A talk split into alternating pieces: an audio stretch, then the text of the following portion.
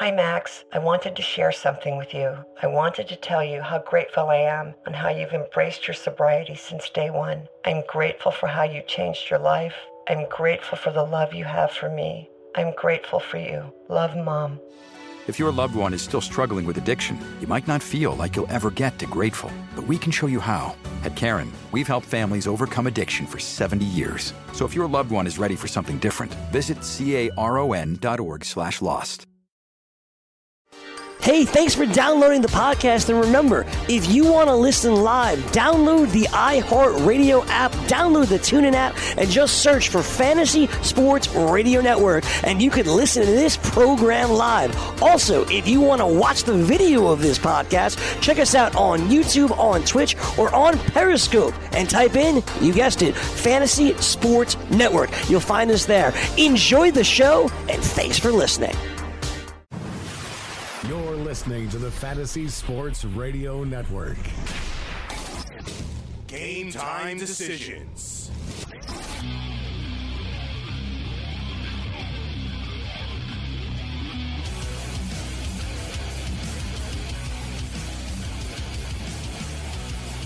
All right, let's roll. Game time decisions. Red Heat and Rage Radio. I am Gabe Morazzi alongside the Raging Redhead, Cam Stewart. It's Friday, so I guess a lot of people are happy.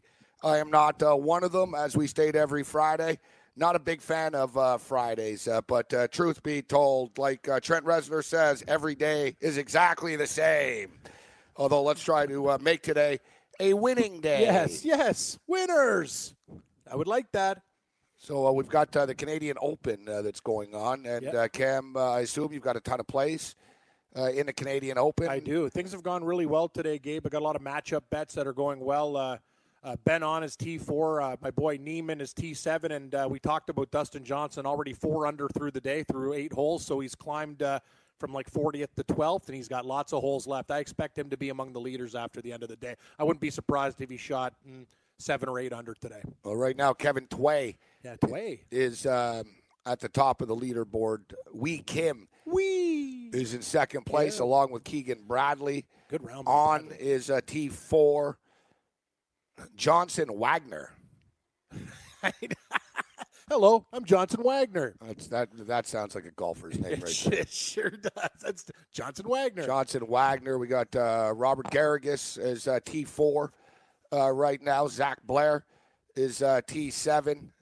Cam mentioned Neiman. Neiman's at 10 under, so the scores are going to be extremely low when it's all said and done by the time Sunday comes around. Yeah, it's impressive that DJ's already 4 under through 8. The guys who had the morning wave, Gabe, like Tway and all those guys, there was no wind, so they really attacked the course. Keegan Bradley, all those type of guys. So just shows you how good DJ is. I think he'll be able to overpower this course. Well, the big news of the day is not the Canadian Open, but I would say it comes from Los Angeles as the Chargers suffer another hit.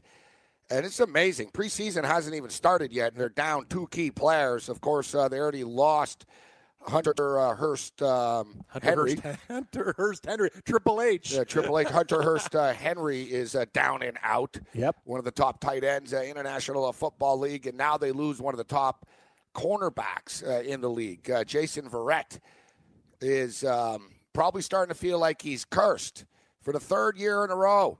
Verrett has suffered a devastating injury that could keep him out for the season, according to the NFL.com. Verrett was injured during the team's conditioning test on Friday, which was the Chargers' first day of training camp. Unbelievable. Conditioning tests. This guy's snake bitten.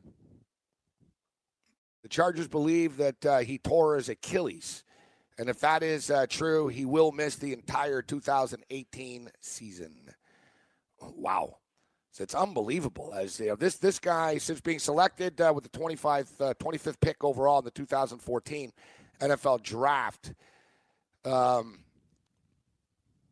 he's missed. If he misses this season, he's missed a total of 43 out of 48 games over the past 3 years. He missed 12 games in 2016. It's too bad, too. He's a good player. He's a very good player. I agree. Remember him out of TCU. Yeah, Verrett's very good. It's unbelievable. Like, you talk about the 1 year that he stayed on the field, the entire year was 2015, and he went to the Pro Bowl. Like, he's that good. Yep. Like, he's one of the better defensive backs in the league. He sure is. The Chargers, you know, there was a lot of expectations around the Chargers coming into this year. They're favored to win the division. The Chiefs are supposed to be in a rebuilding mode, except I'm starting to buy into the Chiefs, to be honest, as the season approaches. More so because I'm not buying in to the Raiders. And we'll get to the Raiders in a couple of minutes, but now, like, they're really, like, one more injury away from just being screwed. You know what I mean? Like, the Chargers. Like, you can be, all right, you lose Henry, it sucks. You bring Gates back, okay. It's not good. And you know this. You know this with the Chargers. They already always get hurt. Yeah. Like, Keenan Allen gets hurt all the time. Like, he's going to get hurt. Exactly. That was going to be my next point. They drafted Mike Williams last year, the kid out of Clemson. Missed the whole damn year. He gets hurt. Yep. Right? Like, the Chargers are one of these teams that, like, every year it's the same thing. Well, if everybody stays healthy, ooh, we can go to the Super Bowl. Yeah, but you never do. No, it's true. And Philip Rivers isn't a young child anymore either. Like, well, he's the one that actually stays healthy. I know. He takes a beating, too. So Philip Rivers has started, like, 201 consecutive games or something like that. He's tough. He's one tough SOB. But, yeah, that's the thing. There's no guarantees with Keenan Allen. He's fragile, too. You go down the list. So Keenan Allen gets hurt off, and Mike Williams got hurt. And it's not their fault. It's not like they're soft. Mike Williams broke his neck. Yeah, right? That's not a soft injury. At Clemson, and he came back, essentially. It was vertebrae, whatever. You know what I mean? And he came back. I mean, the guy is extremely freaking tough. I mean, I saw him throw up once on the side of the field, like with a concussion, and he went back and like, get me in there. Yeah, but it's like he killed himself trying to get to the NFL. That's the thing. Like, he really did. He killed himself trying to get there. You know, they're hoping that they get, I don't know, he's a 7th overall pick last year. I don't know. Maybe they should just trade him, like the Raptors traded their 9th overall pick last year, right? You drafted him one year. I mean, it hasn't worked out. Trade him. Trade him. Then tell him you're not going to trade him, then trade him. But anyways, I digress. But, no, seriously, you look at all the injuries of the Chargers. Melvin Gordon's another one. He's pretty free. Yeah, he can get hurt. Like, fragile. For fantasy purposes in a season-long league, I can't take Melvin Gordon. I don't trust he'll stay healthy. I just don't. Like, I won't risk it. There's been too many injuries with these guys. Yeah, I don't know what it is about this one team. And to key players, too. That's the problem. All good starters. They're probably cursed because they left San Diego. I like that, Gabe. I like that analogy. They should have never left San Diego. Can't have two teams in Los Angeles. It's just they're the San Diego Chargers to me. They always will be. I don't like L.A. Chargers. It's just you're having a hard time accepting it. I am. So is Dan Fouts. Hey. Legend. If Dan Fouts has got a problem with it, I got a problem with it. There's a saying that you can't spell without Spanos. I don't know if it's asshole or. Is that what it is? What's Spanos? Spanos. You can't spell Spanos. Oh, let me see. Spanos. Out. Trying to think here. Ain't no. It's gonna. Oh, that's it. You can't spell Spanos without POS, piece of shit. Oh, sorry. I'm looking at the numbers. Go, it's SPANOS. Where are you going with this one? No.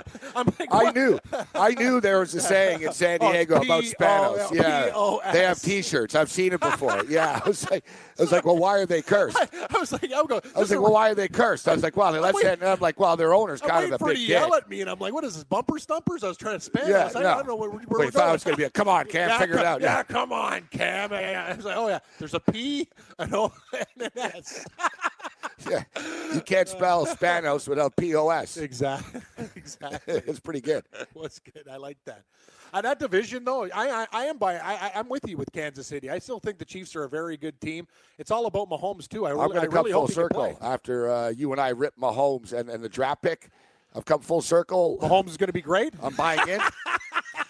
I'm buying in, and you know what? I'm considering taking him as my fantasy quarterback. I like it, Gabe. I kept him in my keeper league. I had to. He's going to be on the field. They have to play him. They don't have no choice. He also, it's Andy Reid's reputation. Another thing that he does, too, he's electrifying with his feet. He's going to get you some fantasy points with chunks of yardage. He's got a strong arm, too. And he can throw the deep ball. And who do they have on Kansas City? Tyreek Hill. And Sammy Watkins. Yeah, deep. And the other big NFL news of the day, Sammy Watkins cut his hair. Ooh. Haircut. Yeah, no more dreads and all that. Just regular lid? Yeah, he says he's all business. Oh, okay. So the dreads were slowing him down? Speaking of guys getting hurt all the time. That's another, yeah. He's fragile, too. I don't know. He's an interesting one from a fantasy perspective. I'm done. Like, Sammy Watkins has literally cost me thousands of dollars in fantasy leagues by drafting this guy. You might get him at the bottom. Well, it won't be that bottom. But you're not going to reach for him. I'm not reaching for him, but I'm just stating that now when we don't take him, he's probably going to have a good year with Kansas City. If you think about it, you look at Kansas City, man, you got Mahomes at quarterback, who's a great athlete, and he's had a year to develop now, and I have confidence that he's going to be good. So you've got Mahomes. You've got Kareem Hunt in the backfield. Yep. Fast as hell, that kid. You got Tyreek Hill. Burner. And now you bring in Sammy Watkins to go along with Travis Kelce. It's a pretty good skill position. I agree. One of the best tight ends. It's probably the fastest team in the NFL.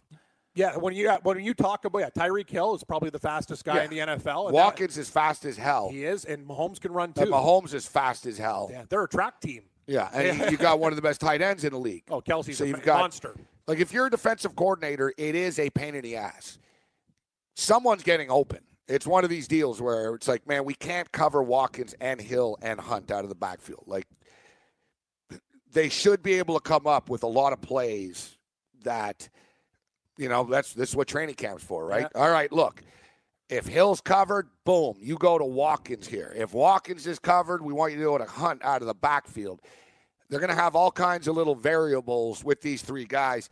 And one thing, I talked about this for years, man, and it really, really pissed me off. Sammy Watkins is, this guy's been frustrating, right? He's not terrible. He just hasn't stayed on the field enough. But the thing with Sammy Watkins is not once has he ever been used properly in the NFL.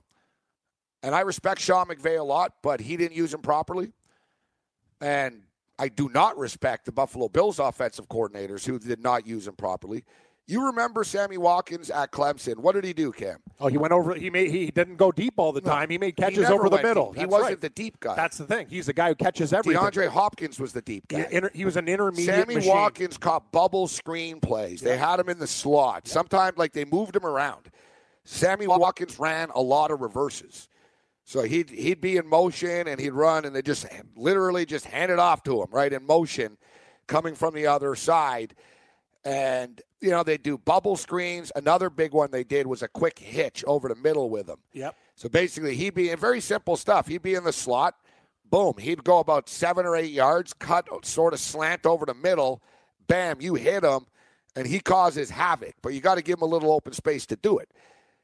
What do the Buffalo Bills do? They get Sammy Watkins, they put him on the outside, and they tell him, go as fast as you can, straight in a straight line. He's small. He's not a big dude.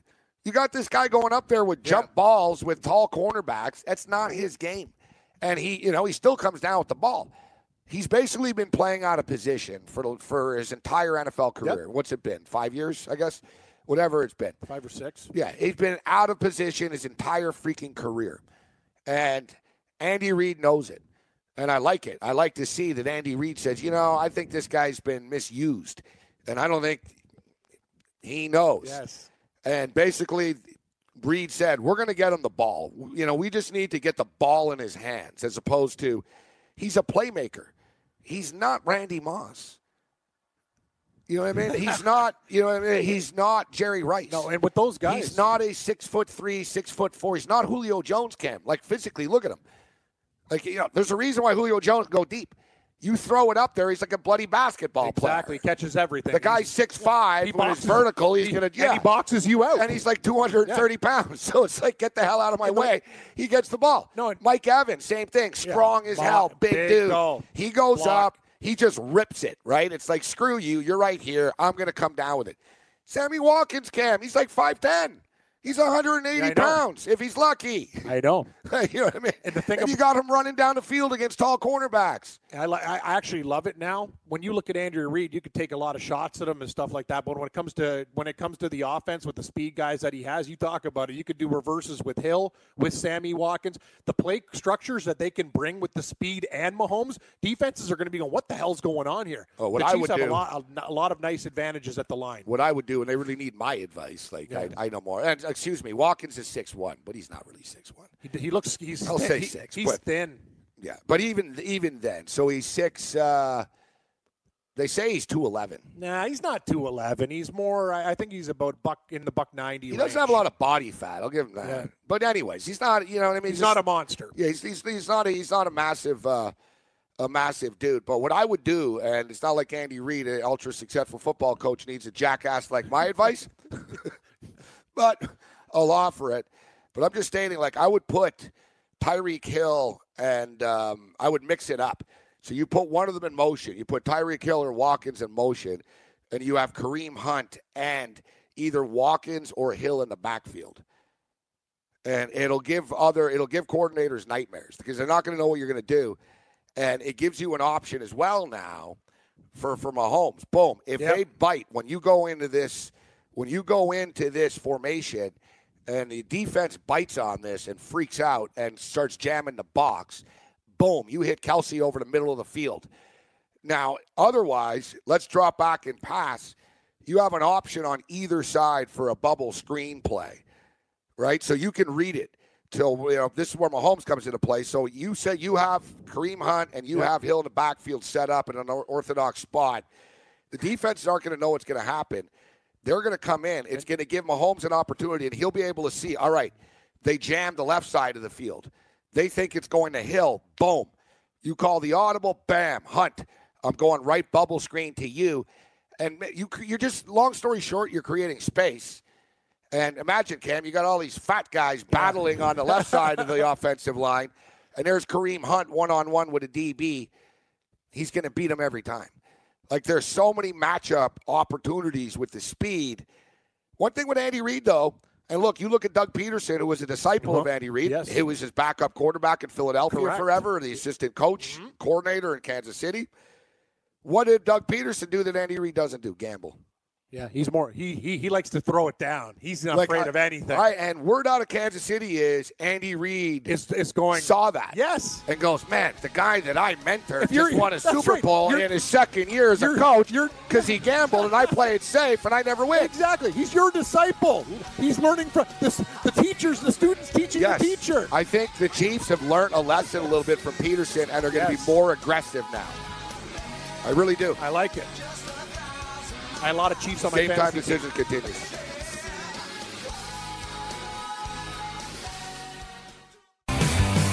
Have you ever wanted to have a fantasy expert in the palm of your hand? Or better yet, in the pocket of your khakis? Well, check it out. Now you can. It's the Fantasy Sports Radio Network app.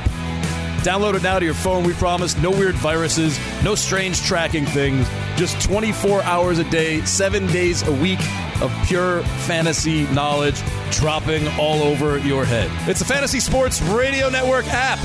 Stop being a weirdo and streaming it online. Get it on your phone. Take it with you everywhere you go.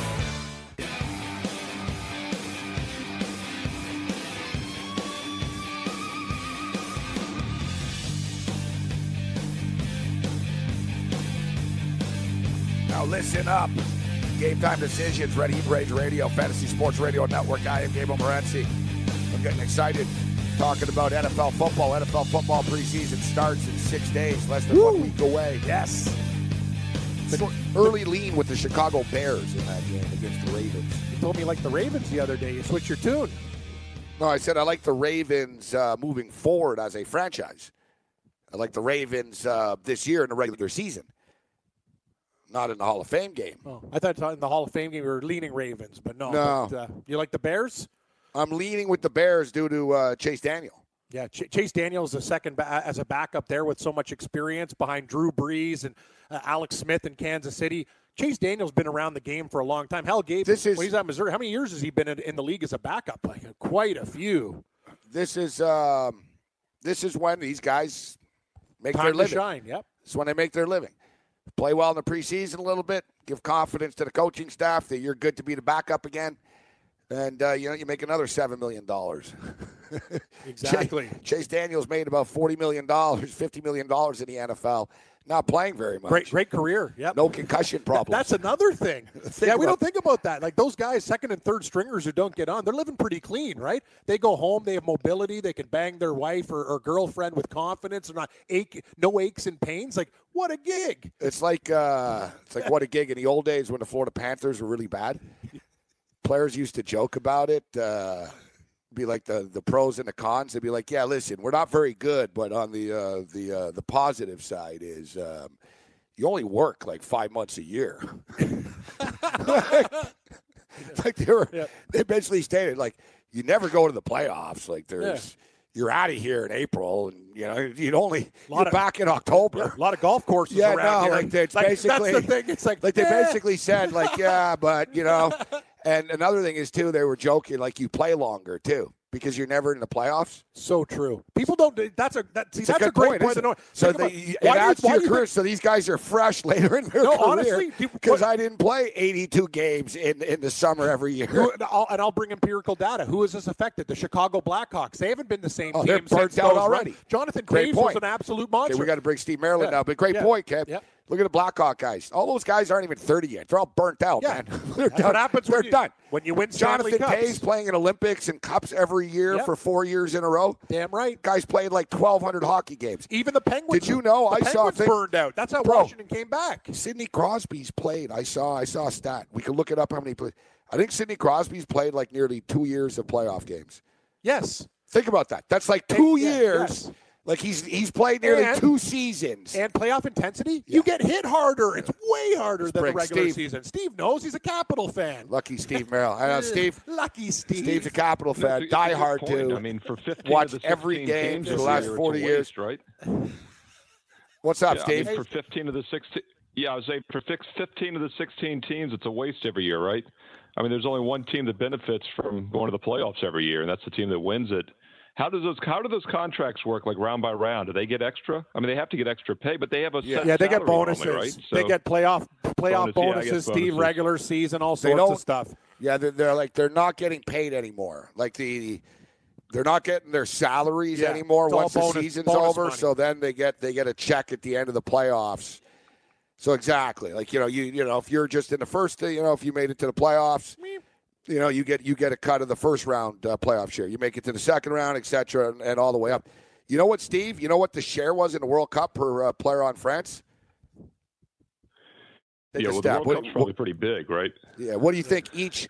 Like to put it in context, like usually when you'll see like the Houston Astros last year, they win the World Series. They all got a check for like $228,000 or something after. I'll take a stab with this one. What do you think France got? I'm going to say 1.1 million. Ooh, pretty close. What do you think? What were you going to say, Steve? What do you think? Yeah, I mean, I have no clue, but I was going to say since it's a smaller roster, probably over $1 million per player. I would have guessed if baseball is a couple $100,000, it's probably 800. 5 times. They got 750,000 each. That's still a great chunk of change. It worked out. Was it Euro too? It was Euro? Yeah. So over $1,000 American dollars. What it was, they split it with the team with France, the federation. Cool. So, like, they got 22 million euros, I think, to win. Yep. And they got 20. And basically the team, the players split 11, and the Federation of France took 11. The Federation's like the tax man. Hey, France. Sorry. Well, it is the Federation. You know what I mean? It's not like the players paid for their airfare to get around, that's a right? Good point. Somebody's got to pay for the planes and the training. Hey, like, guys, it's good success. We want our cut. Exactly. You know who's really greedy is like, Hockey Canada, like they take everything. They ain't giving $700K to no one. God, no. Besides their executives, Bob Nichols. What's that, Steve? What did Croatia get? Do you know for being runner-up? Yeah, like, Croatia got. Difference was there? Hopefully, money into sleep with the prime minister. Croatia got president there. Croatia got like 300 guesses. 300 each. That's pretty good. So the finals themselves were worth almost half of what you would have gotten it every other round combined, I guess. Yeah, to win exactly. The thing. No, exactly. It's sort of like the NFL too. Like the Super Bowl loser isn't really getting that much less than the winner. I think the Super Bowl winners get like 137,000, and the loser gets like 96. Yeah. Or, you know what I mean? Yeah. It's not a huge discrepancy. Right. You know what we need to do, Steve, is like in the old XFL, winner take all. Winning team gets paid the $1 million game. I like it. Can you imagine on a weekly basis if that was the team? Like you get like a 90-10 split on a weekly basis, game by game. It would be honestly awesome. That would be the football would be sports great. We'd ever see. Yes, and exactly. Imagine if they took the money that was at stake, too, guys. If they actually said, "All right, look, we got $3 billion in money for the football games. Let's split it up in each game, and winner takes all." Man, you'll see dudes doing crazy-ass shit out there. Imagine you go 0-16, you're pissed. Cleveland Browns wouldn't get paid. Cleveland Browns, where's our money?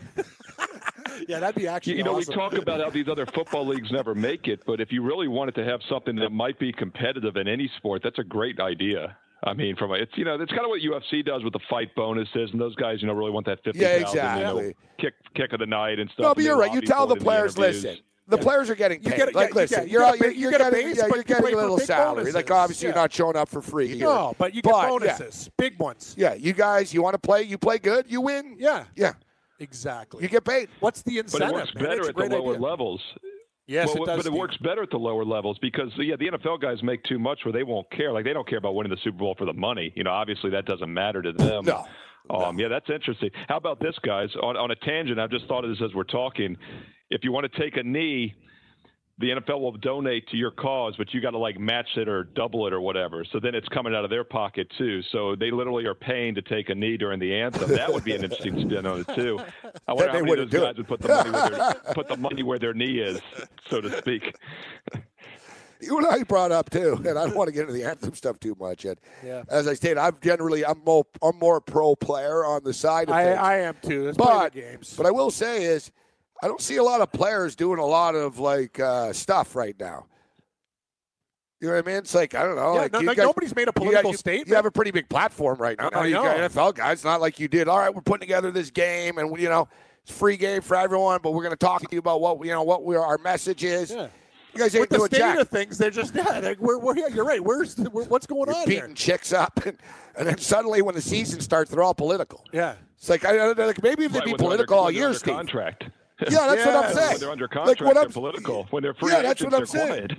Yes. That's what I'm saying. Now, I don't know. I don't see a lot of you guys protesting and talking about anything in the off season. You save it for making the roster. Yeah. Or trying to make the roster, right? The third stringers aren't protesting a lot during these preseason games coming up. I would wager to bet on that. That is such a good point you raise. It's just they're so transparent. All this, now's the time with all the things that are happening. You would think, before training camp and all the other stuff, do something. Yeah, but the thing is, most of the players didn't care. Most of the players didn't have a political statement to make. Colin Kaepernick did. Yeah, and he's still not playing. And, exactly. It is sort of. But one thing we will say, Steve. And Cam, we're talking about, it'd be cool if you just played for money. Isn't that what makes college football so good? College football players do go that extra step. Yeah. They try harder. Guys try harder. Look at all the Alabama players. They all say NFL's a joke. They're this is way easier than Alabama, right? They go through that stuff at Alabama. LSU, Leonard Fournette said the same thing. He said, this is way easier than the SEC and what I had to go through to get here. And, those Alabama, LSU, they run these players into the ground and stuff. You get to the NFL, and there's union rules. The practice is 90 minutes. I'm just going to say one thing, Morazzi. I'm going to say one thing, one example. That Byron Leftwich play at Marshall where they're carrying him, that would never happen in the NFL. Yeah, never. But why would he do that? Number one, he's a winner. Yeah. He's a champ. He's a legend. Uh-huh. But number two, he wants to make it to the NFL. Damn right. Look at this guy. He's sending a message. Look what I'll do to win a game, guys. Yep. Yeah. That's what makes college sports so good. The players are desperate. They're hungry for success, and then they lose it. The NBA players are the worst. Once they get to the NBA, it's like they already made it. Hey, Steve? Well, you only got the whole thing in life. You only have to get rich once. And once you make the NFL or the NBA, you've gotten rich for life. And why would you risk that anymore? Because the more you play, the more money you make. So you don't have to be super special anymore. You just have to survive. You got to stay in the league. You only have to get rich once. You only have to get. Well, it's like Chris Bosh. But I mean, it's a. I remember Chris Bosh said, "It's you don't risk all your. You put a couple million aside, you never touch it again. Why? That's why these guys that go broke. It's so pathetic because you have to try to do that almost at that point. There was a dude that dove for a loose ball on the Bulls. Omer, what's the guy's name? That guy, the guy with the shirt and the shoes.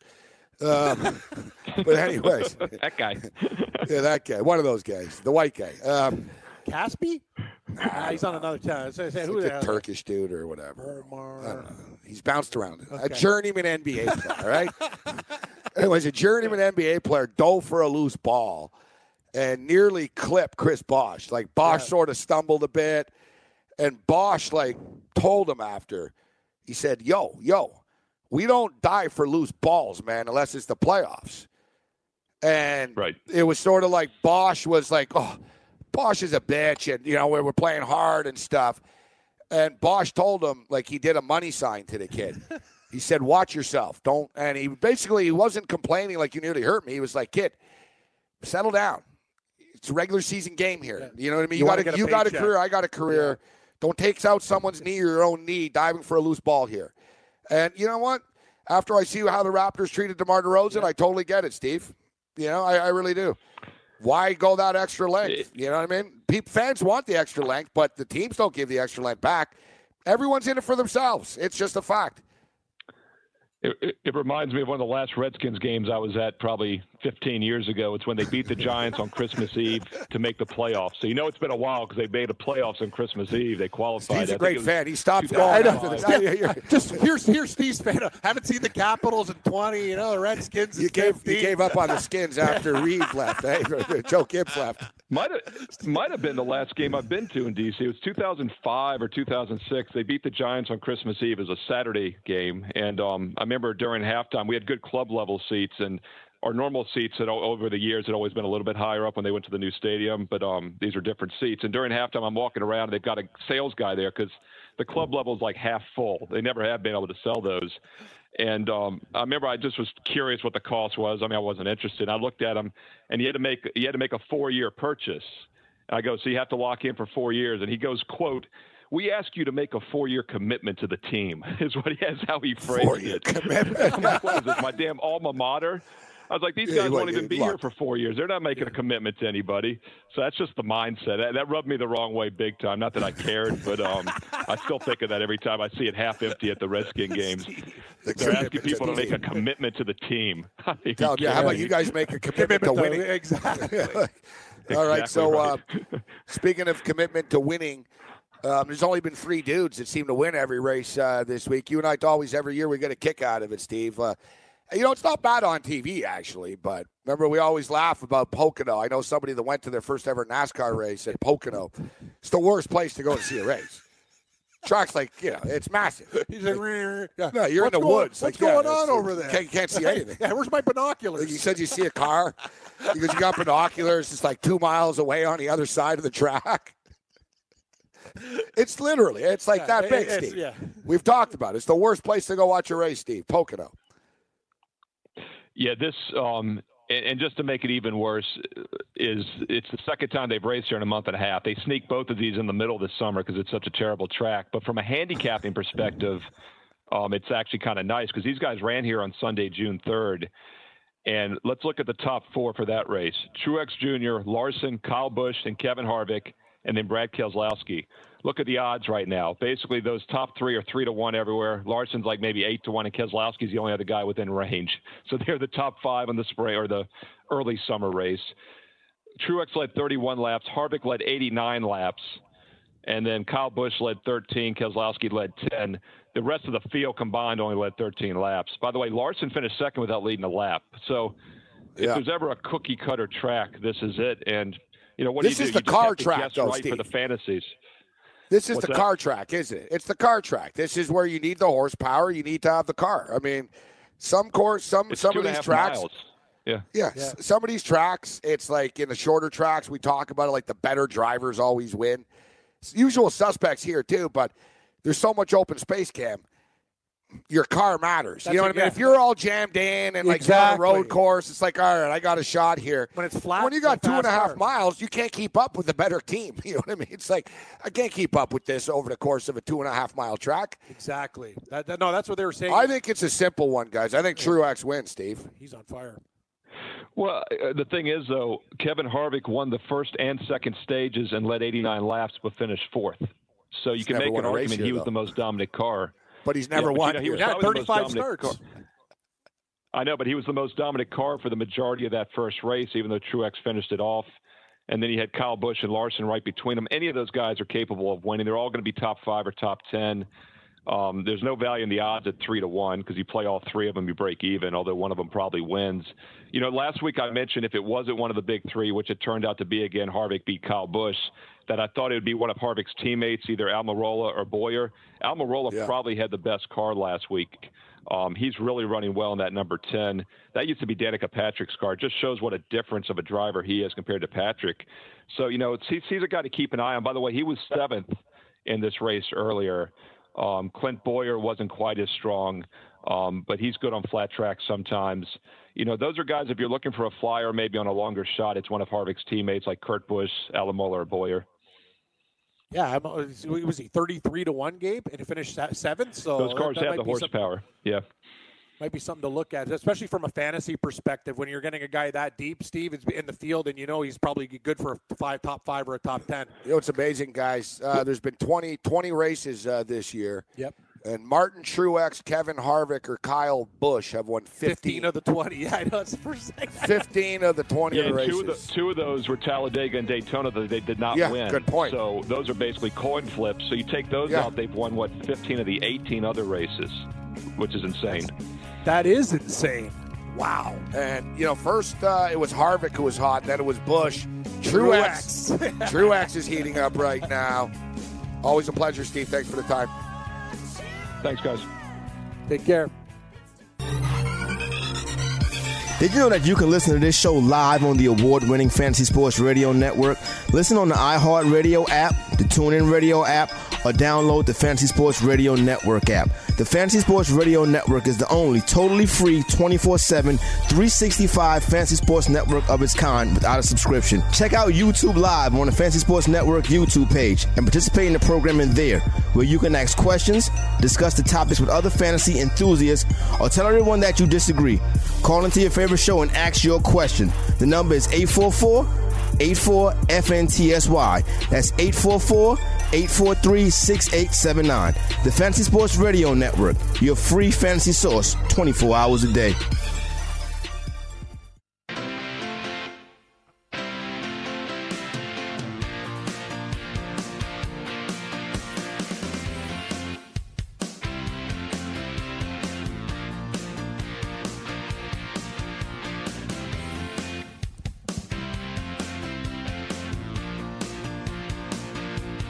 Time decisions. The song makes me think of the Kansas City Chiefs. What? Start me up. Yeah, that's what they play when they kick the ball off. They kicked the ball off last night in Montreal, and Vernon Adams actually looked pretty good in the first half. He could hustle. From a fantasy perspective, it was a good play, Cam. I took him, and he was $6,200 only. Remember, we talked about it with Ben Kramer yesterday. Yep. 22 DK points, man. It's good for a quarterback. He's electric in the open field. For $6,200. Great. Yeah, it's good value. But Johnny Manziel, once again, did not get on the field. I don't know. There's something. You know what? I'm going to say this, and you've been talking about this for a while. There's something going on. I don't care if they're saying, everything's great or whatever. When you have this guy, Hamilton doesn't put him in for one play, not one trick play or even one offensive set for something in his skill set. He goes to Montreal. He still knows. He's learning the playbook and stuff, but there's simple, basic plays from any type of football league that you could throw Johnny Manziel in. The guy played college football. He's not an idiot. He's not coming in off the street. He knows. Do something simple for him. Create a package. Something. I don't know what the hell's going on. I like trying to make a statement like, we're not going to, they didn't want to rush him. They want to rush him. Like, come on, man. Well, it's getting stupid. It is getting stupid, and it's getting to be manipulative. How many, Manziel jerseys do they sell in Hamilton? Oh, a lot. Yep, they did. He never played. Like Montreal last night. Oh, yeah, people were busting them out. They already had them for sale, Manziel jerseys, and supposedly they sold out right away. They're selling well. Didn't play. You can't keep selling jerseys for a guy and not putting him on the field. People in Montreal last night were understanding because Manziel's been there. Exactly, yeah. I expect, they're playing next Friday against Hamilton. It gives them Hamilton, yes, too. It's a perfect storm. You know, I can just see it now, though. They're going to go, Vernon Adams looked pretty good last week, so we're going to start him, and we'll see what Manziel, you know what I mean? But at some point, like you said, they got to drop him on the field. I'm not upset about it last night, but I'm with you. Should have had a couple of plays for him. They should get him in there. We should have had a few sets in Hamilton, too. It's not hard to do that. You talk about it, the Canadian Football League. If it's anything 2 yards or under, usually the backup quarterback comes in. You get a free yard off the ball. So a guy like Johnny Manziel, it's just, it makes it actually, you know, you can look at it from every angle. It's almost like they're trying to punish this guy. Like, we know he did this in the past. Like, he's going to have to wait his turn. He's going to, like, it almost feels that like one of those things, you know? It's like the CFL wants to be like the big bad teacher. You know, he's coming in for detention. We're not letting him off. Well, that's what the thing. At some point, you're right. It's a good point that I was thinking about that, too. They're like, well, you know, they got to watch him. And it's like, guys, he didn't kill anybody. You know what I mean? Yeah, like, that's another thing. Yeah, like, he didn't hit a woman. He didn't hit another. Well, actually, he was accused of hitting a woman. Was he really? Yeah. Oh, no. But is it not proven? I'm not laughing. Not proving, though, right? Oh, yeah, it was proven. He admitted to it in court. And, well, I don't know. He pleaded to, yeah. Well, that's not good. No, I think it was more, though. Like a drunken domestic? No, I think it was like verbal. Oh. I don't know. He might have. He did something in a car. I don't know. He might have like. He didn't throw her out of a moving car. I'm saying that didn't happen. What the hell? He's playing football still. Wow. That's like wow. I think he got into a fight with her in a car when they were driving or something. I don't know. Yeah, it could be pretty stressful in traffic. Hey, you got to have an argument. Yeah, no, he's not. He's not Ray Rice, right? No, he's not. He's not Ray Rice. No, so I'm just stating, yeah. Like, and I'm not even saying that. Like with the case, I remember the case. It wasn't. I'm not making light of it, but it wasn't. It wasn't like he's over the top domestic abuser. It was a drunk argument. Yes. Seemed like it's sort of a drunk spat. The police were called and. Going to be honest with you, with a drunk spat, these things can happen. Yeah, it's the same thing. I don't know if he took her phone or something. That's it. It's always that way. Shouldn't touch somebody else's phone either. Really bad vibe. Yeah. You know what I mean? Like if somebody has a phone and you're like looking into somebody's numbers and stuff, that's a real bad play. I don't like it. Yeah, I once ripped the phone out of someone's wall. Really? Yeah, they weren't like an old rotary, like one of those wall phones. They weren't too happy. No, I wouldn't be very happy if you ripped out my phone either. Why'd you rip out the phone? Just something to do. Like, was the phone bugging you? Was it ringing? No, a lot? I was having a bad day. A dispute with somebody. Interesting. You went for the phone. Oh man. Yeah, no, I didn't rip the phone off the wall. I ripped like the cable out of it, like the side. You know what I mean? Oh yeah. Like, you know what I mean? Like so. Those are replaceable. Yeah, but I basically made the phone like. Unusable. I understand. Which we were talking about. So basically, I was Chris Brown before Chris Brown. Exactly. Except I never bit Rihanna. You're Gary Brown, not Chris Brown. That's a very good point. The hamster's on the wheel. Very, very, very good point. Listening. Thank you. I'm remembering Gary Brown. So is Boom City Bush, and we appreciate you tuning in because that's what I like. I like listeners that contribute. Yep. Like just negative tweets to me. God, I'm starting to hate Twitter. All right. You throw a lot of things out there. That's the thing. No, you're a busy guy. Yeah. That's you know what I don't like about Twitter is I'm too nice. So like I follow too many people. Yep. I'm like, oh, this guy's a listener of mine, and this guy's a fan of mine, and so I'll follow him back. But then I see their political takes and their takes on things, and I'm like, why am I following this person? I don't want to see this guy's tweets. So I'm trying to. I don't want to be a dickhead to everybody online, but I'm trying. I'm paring it down. And, I'm going on, like, unfollow purges. Oh, you really are? Yeah. I just haven't really done that yet, but it was something, it's like. Because I get tweets on, like, when I go online and I see things from people that I follow. It's like, I don't want to see James Woods' tweets and, lock her up and. Like, there's just not enough time in the day to deal with this shit. You got a lot of things on your plate. You got to kind of want to keep it like the things that are important. I got multiple shows. I got a record to record. I mean, not a lot of idle time. Yeah, so I like a guy like Boom City Bush who says Omer Asik. He's the player I was talking about. Omer Asik, yeah, that's a good call. Good call. No, but wasn't I pretty? I thought I said it pretty clearly when I said it was Omer Asik. I said that guy, that Turkish guy. I said, I said, I think that white guy, the Turkish guy that wears the shoes. That guy, the shirt. It's like Krusty the Clown. I'm washed up. I'm all done. I'm like that guy who used to be on TV. What's his name? Wore a shirt. That's a great line. Just like they, that guy wore a shirt. Yeah, Omer Asik. He was the one that dove for the loose ball. Omer Asik. All right. I like Bosch, though. Giving him the money sign. That's good, Retzi. Hey, buddy, this. Yeah. Like, it was like Skinner with the books. Your education for your kids. And he just gives them the fingers. Oh, it's going to cost money. No. We'll use the same curriculum. Boom City says, my family, we're all Browns fans. We took a family Christmas picture, all in Manziel jerseys. Now that I think about it, we look like idiots. It's actually funny. When I used to do those bar gigs, they had Cleveland Browns couple. They used to roll in like Mr. and Mrs. Manziel, too. You'd be surprised. There's a lot of Cleveland Manziel jerseys out there. Like, even when I'm walking the streets, Gabe, yeah, it's be a honest, popular jersey. Like I'll be honest, I can't. Yeah, you can't deny Manziel is popular. He is. People, want to see him succeed. Buddy, and and I'm not just talking about, in the major cities. I was out in the sticks, and people got Manziel jerseys, So, look, they were in Montreal, Quebec yesterday. Yeah. Dude, there were all kinds of guys with Brown, A&M Manziel jerseys, Cleveland Brown. Some crazy dude. He was he looked like a 50-year-old. He was like a white bald guy in his 50s. He was all smiles. He had a Cleveland Brown Manziel jersey on. Remember, the TV camera found him. That's right. At the start of the game, he was in the crowd. He had a Cleveland. They were a lot of Manziel fans here. And he had a Cleveland Brown jersey. And he takes it off, and he's got the Manziel Alouette jersey already. And he's I'm man, this guy loves Johnny Manziel. That's hardcore. That is so hardcore. I love it. No. At this point, I'm pulling for Manziel. I am, too. It's let the guy play. Listen, enough's enough. It's you know what I mean? Here's the thing, Gabe. It's one of those things in life. Remember back in the day, Tiger Woods used to beat down people. I used to cheer for the underdog. Yeah, Tiger Woods is the underdog now. Yeah, well, no, and sometimes, I admit he's a little bit cocky or whatever, and when you get humbled by a couple of things now, this guy's amazing. He's doing things that, it's almost weird. He looked at it and go, okay, if he was at Carnoustie. That guy yelled, hey, Tiger, right in the back of his swing.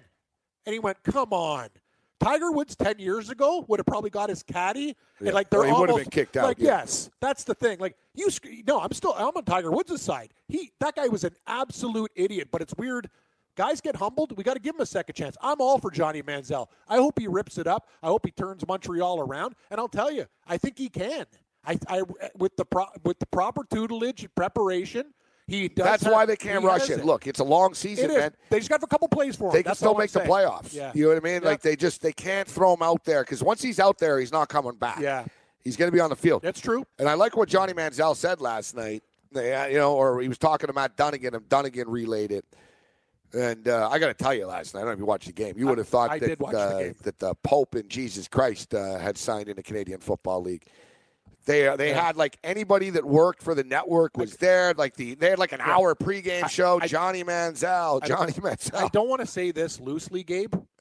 The broadcast crew sounded like they got into drinks before the game, kind of. It was a very. You're not the only one that says that. I think it was very sloppy last night. A lot of people were asking me on Twitter. They were like, "Is it just me, or does Dunnigan sound a little drunk tonight?" No, the thing is, you know what it was. Rod Smith was terrible. Yes, he got every call wrong. He was like.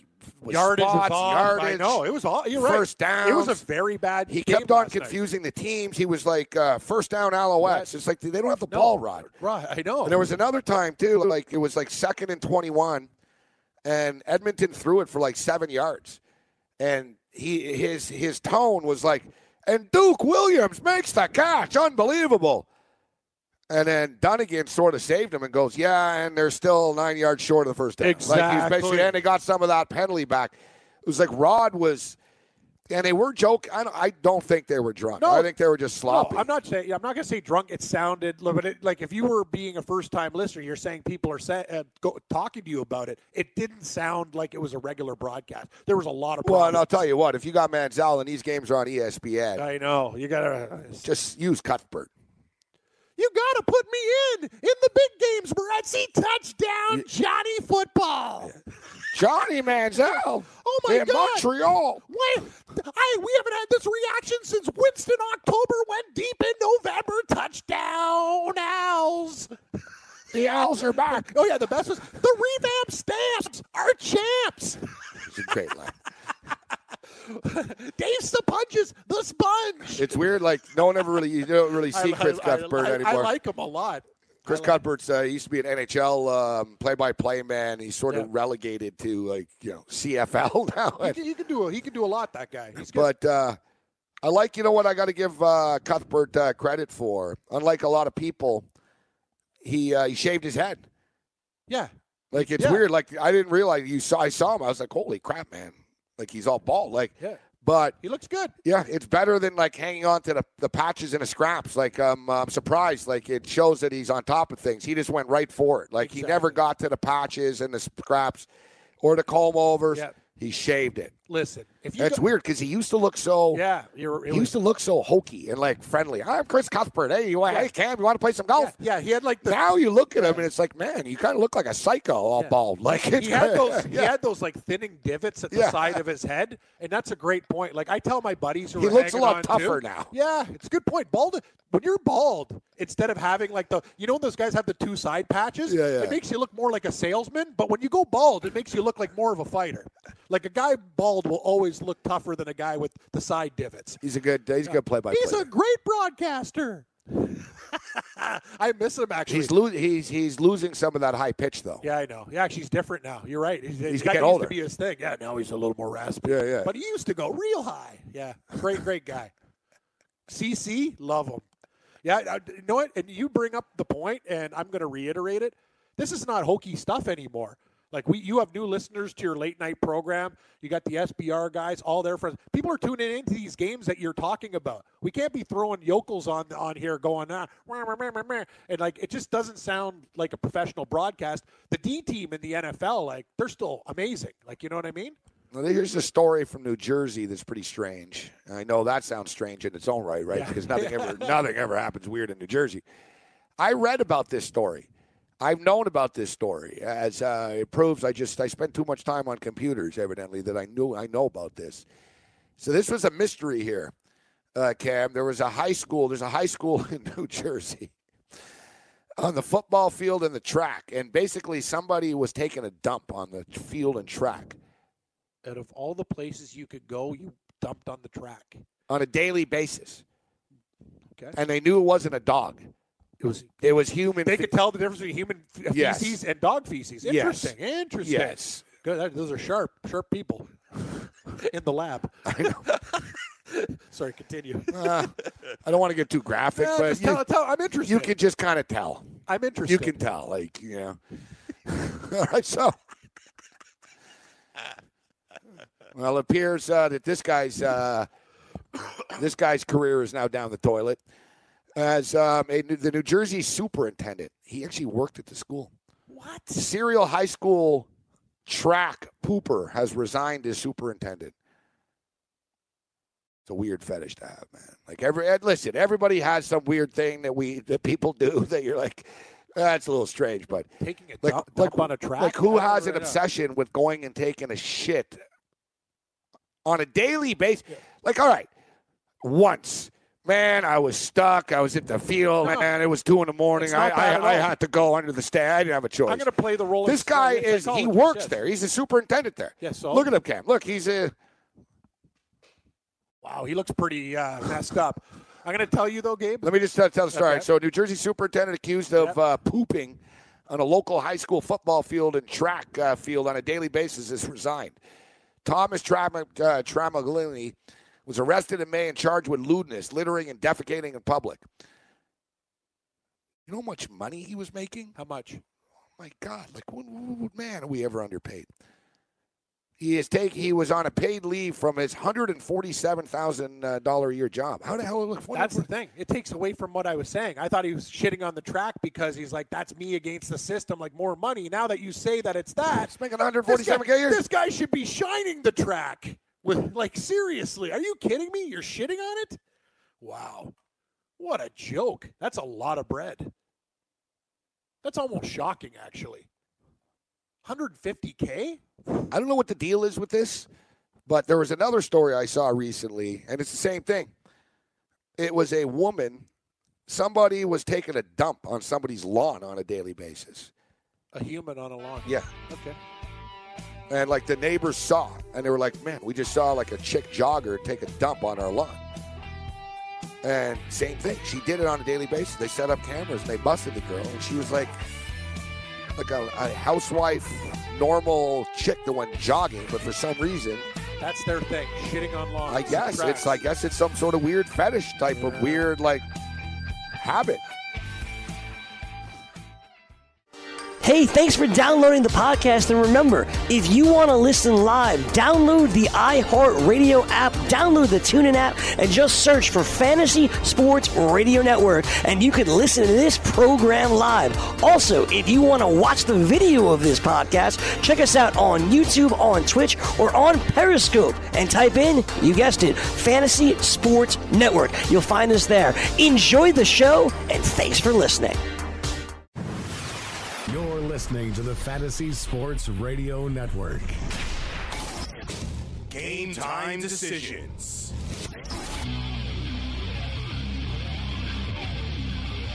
Well, I never imagined we'd be talking about feces, but here we are. Well, we talk about feces on this. There's a lot of bad teams out there. I'm not even talking about Milan Lucic.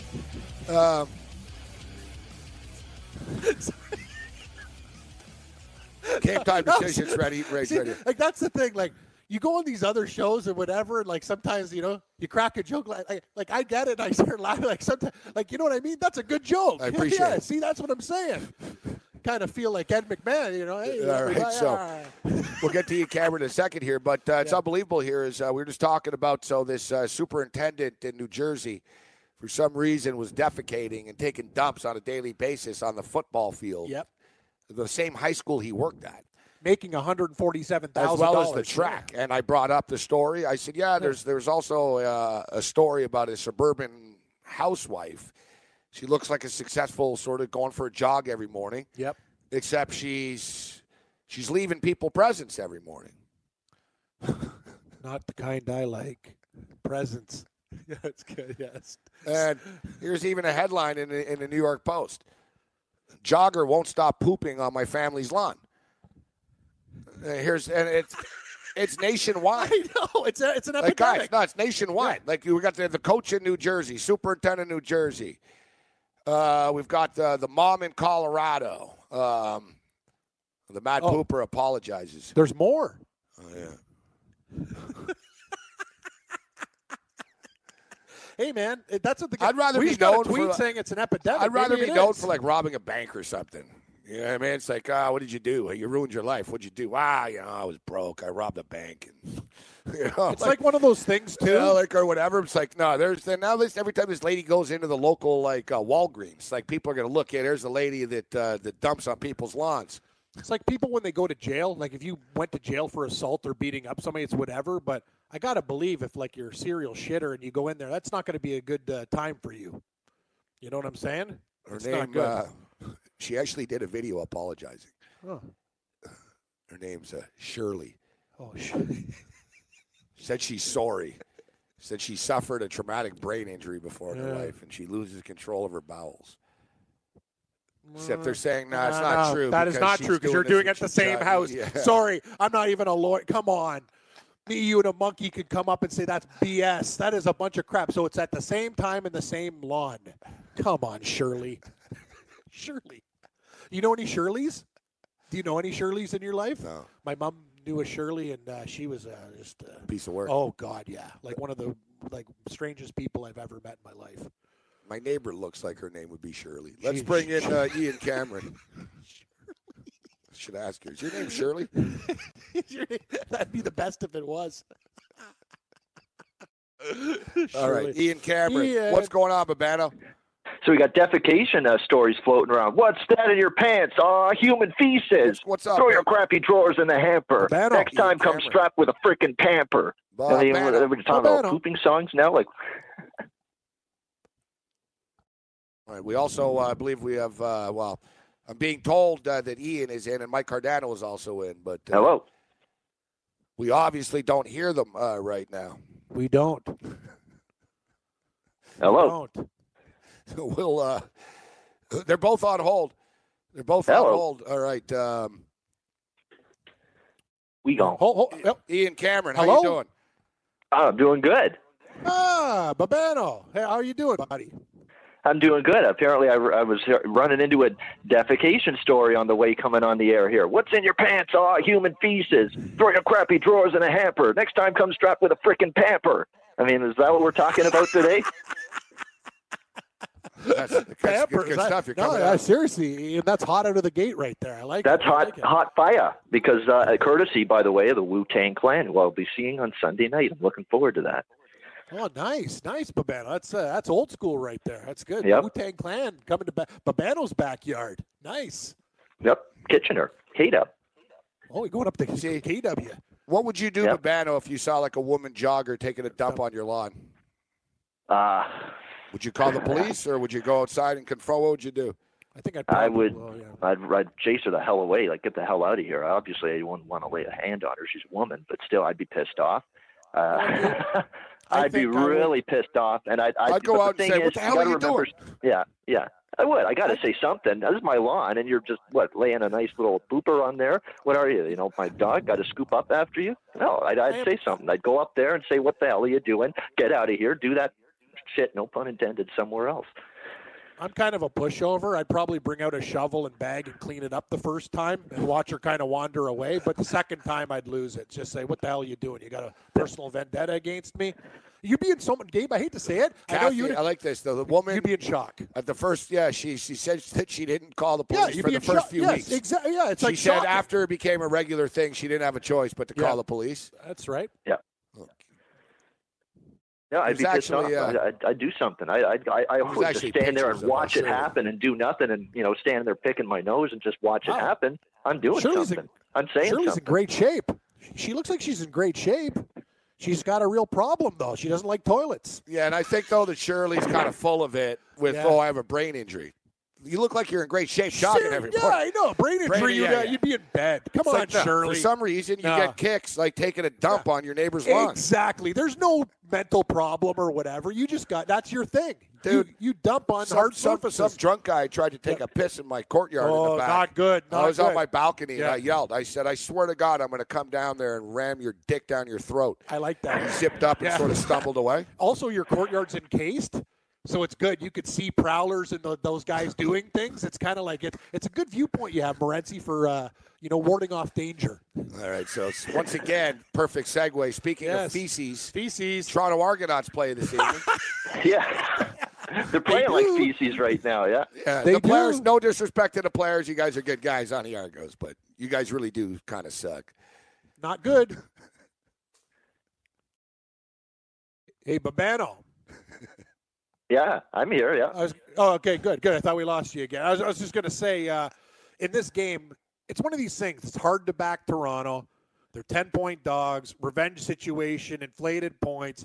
Like, would you go back to these guys or just say, you know what, they're this bad, it's in Winnipeg, I'm going to lay the points? I kind of want to take Toronto, but it's hard after watching these guys play. But you could tell with Trestman, he's a good coach. They're going to be pretty pissed off and frustrated, but will it be enough?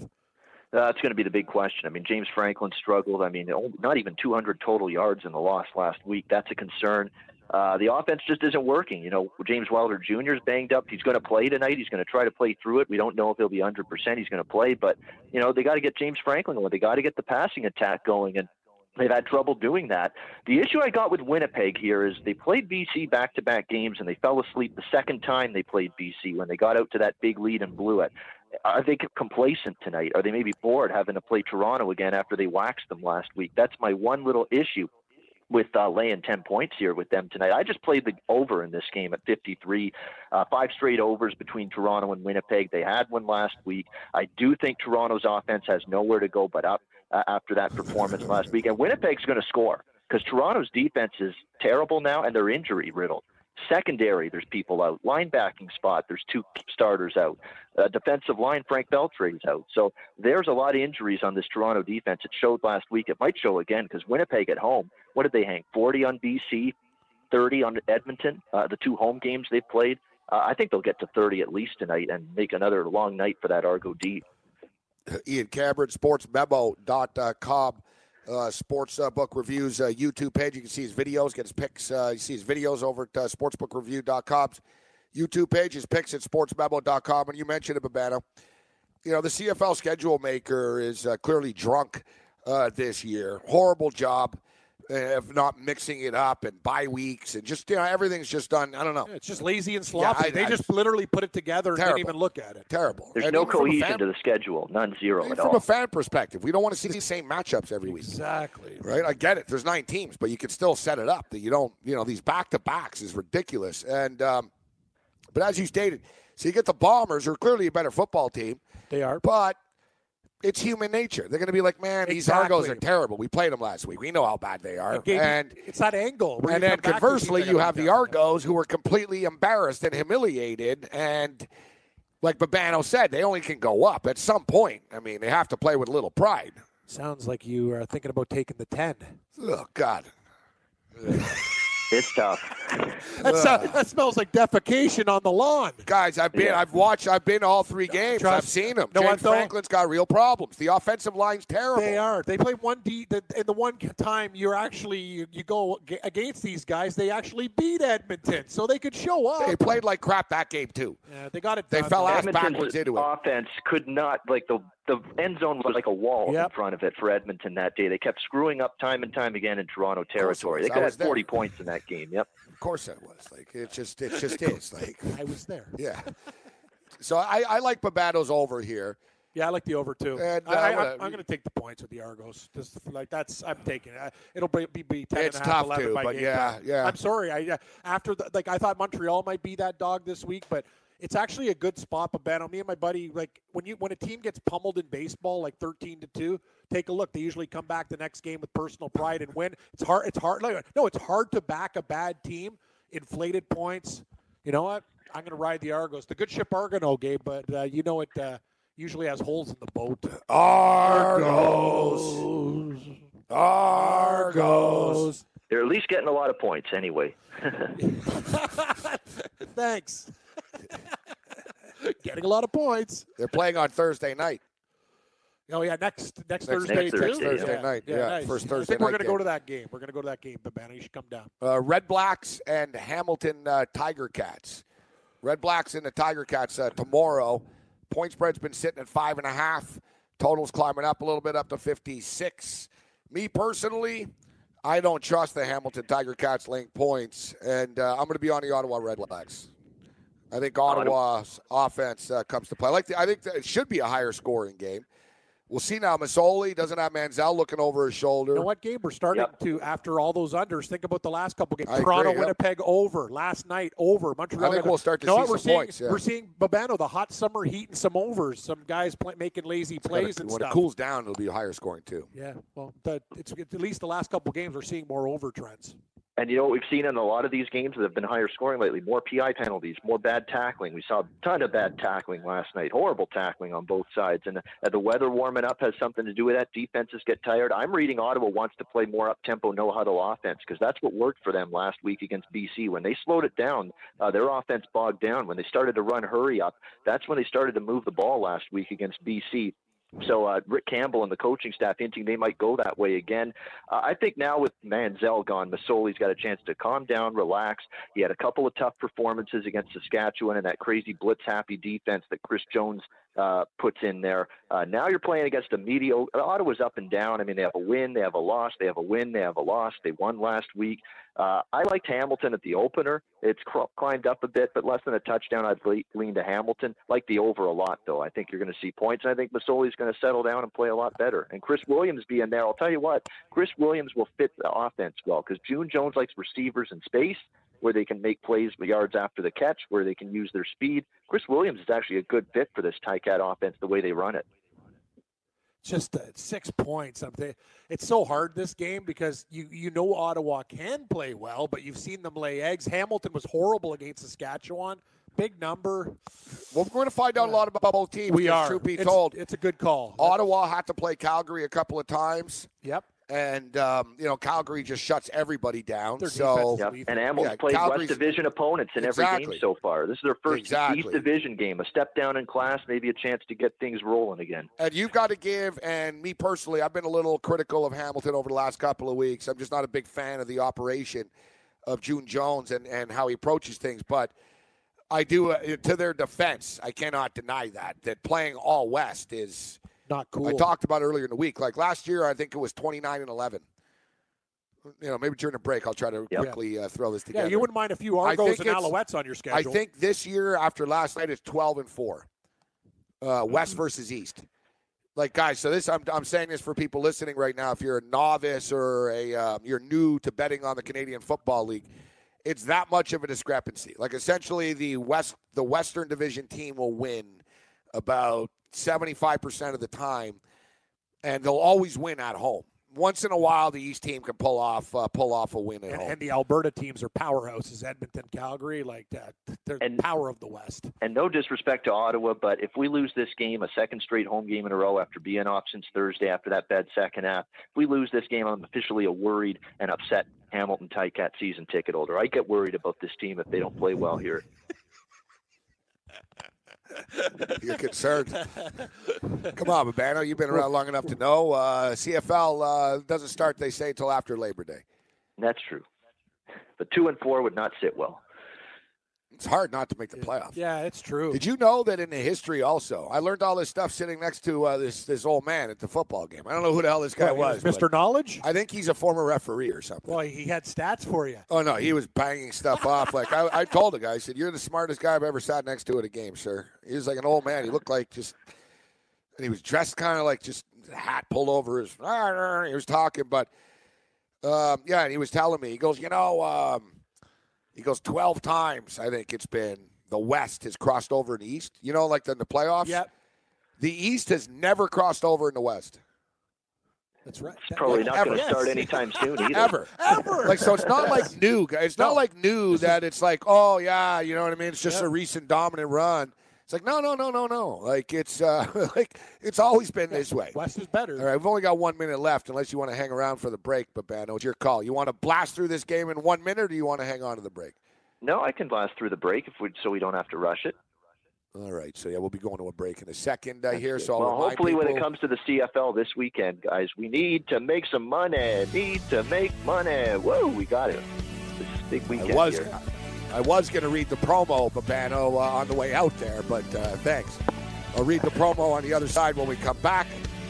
Game time decisions continues.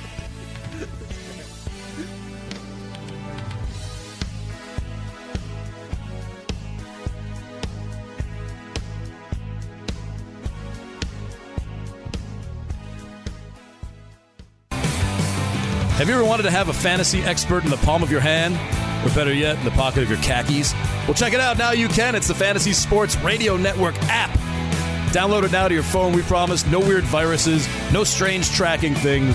Just 24 hours a day, 7 days a week of pure fantasy knowledge dropping all over your head. It's the Fantasy Sports Radio Network app. Stop being a weirdo and streaming it online. Get it on your phone. Take it with you everywhere you go.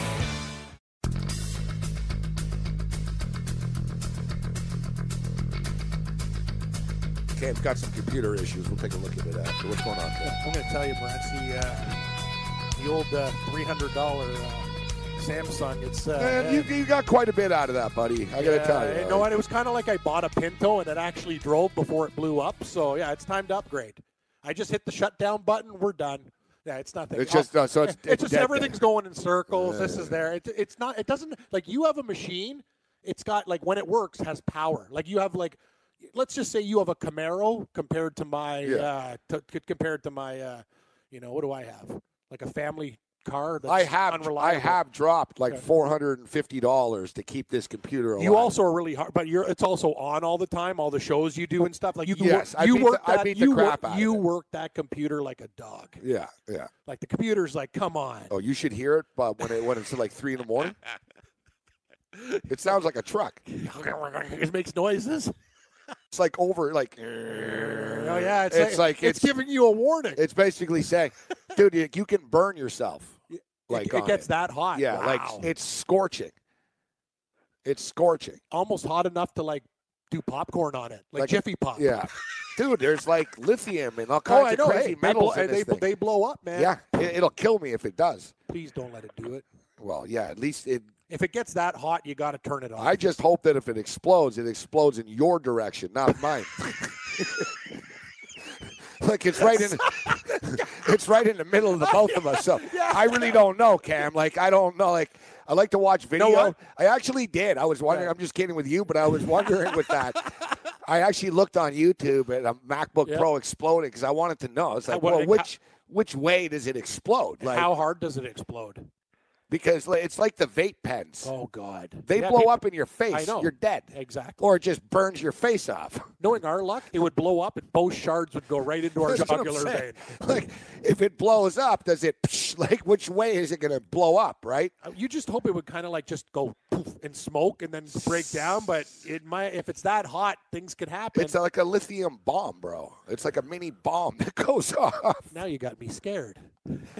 It's a hot machine. I swear to God, I'll show you. I'm gonna show Cam after videos of some of these explosions. You'll never want to go near a vape pen again. I don't like vape pens. I think they're for tools. Dude, I saw a store. There was a vape pen store. Yeah. I think people look like idiots. They started popping off. Yeah.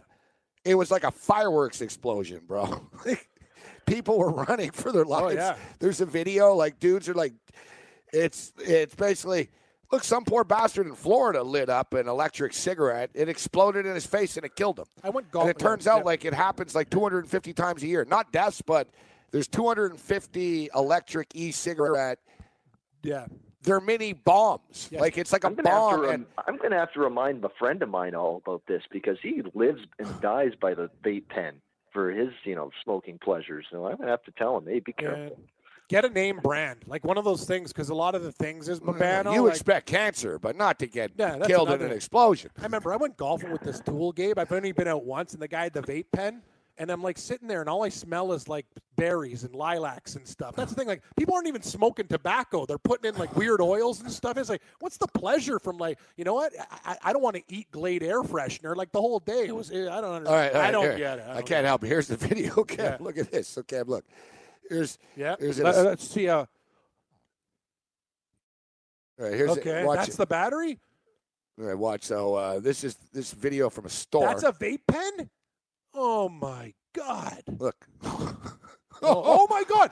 No, it's like fireworks. It's a real explosion. Yeah. Like, I thought it would just smoke a little bit. No, these things are... That's why I'm saying, like, which way will it explode? It's going to explode on both of us. See, the sparks go both ways. Like, basically, like, if you're inhaling and it explodes, you're dead. Yeah. It's right too much. If it explodes in your hand, you might burn your hand. Like, so it's basically hit or miss, like the severity of the injury. It's kind of like somebody. Hey, Rod, bring your vape pen with you to the 4th of July barbecue. We need some fireworks. No, it was straight up fireworks, man. That was scary. Yeah, so at least you know now, Babano, whenever your buddies bust out a vape, take a couple of steps back. Yeah. Just don't be standing right there. Babano, be on the other couch. Like, yeah, well, you think like everything, you think we're just kidding around here, guys. This is the moral of the story for you. Yeah, we're going to give you some PSA advice. You see a guy light up a vape. Just, I'm not saying cross the street, but just be aware the thing could explode. I may have to wear one of those suits that protects beekeepers from bees and something like that. Keep me all nice and safe. Yeah. Interesting. Very interesting. Yeah, her fencing outfit. By the way, I got to ask Cam this because I got the Canadian Open on here on the television in the background. Where did Rod Pampling come from? I didn't even know this guy was still playing, and I see him like nosing around the leaderboard here and still going. Oh, who? You mean Pampling ain't easy? I never even. Rod Pampling. He's a journeyman from Australia. He actually used to be on the career, and that's the crazy thing about golf is. At the Canadian Open, because it's such an easy course, you have all these like old-timers from the past come up on the leaderboard or like a young whippersnipper that you never heard of before. It's like, let's call it out for what it is, Gabe. Other than a couple good guys at the top, it's a pretty weak field. Just for the record here, too. Better not be weak when it returns to Hamilton next year. I hope that new spot on the schedule, it's going to help it. Did you hear what Jim Furyk said? He had an interview, and he's like, I'm so done with, like, he didn't want to rip Glen Abbey, and they used to be Angus Glen. He's like, I want the Canadian Open to be good. Like, it's a national tournament, third oldest. He goes, when we played at Hamilton Golf and Country Club, the players said it was so beautiful, old school, like, and then they just didn't go back there. It's in St. George's, too. Like, I don't know what it is about Glen Abbey. And by the way, though, they're putting up condos there, so they're in a fight. Yeah, it's a battle for course. There's a big lawsuit going on right now, Babano, so that course might not even be around anyway. Thank God we can get another couple courses on the tour. It seems like they just want it in Toronto. That's what it comes to. That's the thing. But St. George's is there. There's about four courses in Toronto that are better. Anyway, maybe more. Just for the record, this happened 18 hours ago. A man suffered traumatic injuries after a vape pen exploded in his face Thursday night in Charlotte, Longview, North Carolina. Really? A neighbor who saw the whole thing. The guy's name's Bumgarner. Like Madison Bumgarner? Yeah. Wow. Firefighters found Joshua Bumgarner. Yeah, they found him. They found Joshua Bumgarner outside his place with an unknown female waiting for paramedics to arrive. Unknown female. The neighbor who saw the whole thing says Bumgarner had burns to his face and it knocked his teeth out. So, people are choosing to do this? So, the explosion knocked his teeth out. You got to roll a joint. You got to roll with paper. It's honestly, smoke a Marlboro. Yeah, I don't want any device. Like I said, this is ridiculous. It happens on a daily basis. That's all I'm saying. You won't catch me with that stuff. All right, so no, I'm getting scared now. Now you'd be paranoid want to smoke one of those things. Now I'm really worried about your computer. Don't get those Bumgarners and Baumgartners mixed up now. Yeah, it's pretty warm. So, Calgary and Saskatchewan, another good one. The Saskatchewan Rough Riders are getting 6.5 points. And I don't know if you heard this, Cam, but I'm pretty sure Babano is aware of this. But so we were talking about Daron Carter. So you guys remember Daron Carter, Ohio State Buckeye. He's Chris Carter's son. Yes. Hall of Famer, Chris Carter's son. He was on the Indianapolis Colts for a couple of years, actually. And last year he was named the best wide receiver in the Canadian Football League. Great in the red zone, big guy. So it makes perfect sense to take the best wide receiver in the league and make him a defensive back, even though he's got no experience playing defensive back. Yeah. So he's played defensive back rather averagingly, I might add, mediocrely. Yeah. Actually, he gets burned a lot. Yeah, he's he had an interception or two for a touchdown, but he's been burned about 10 times. Exactly. I'm sure he leads the league in pass interference penalties. He sure does. He gets burned. He just grabs people. So...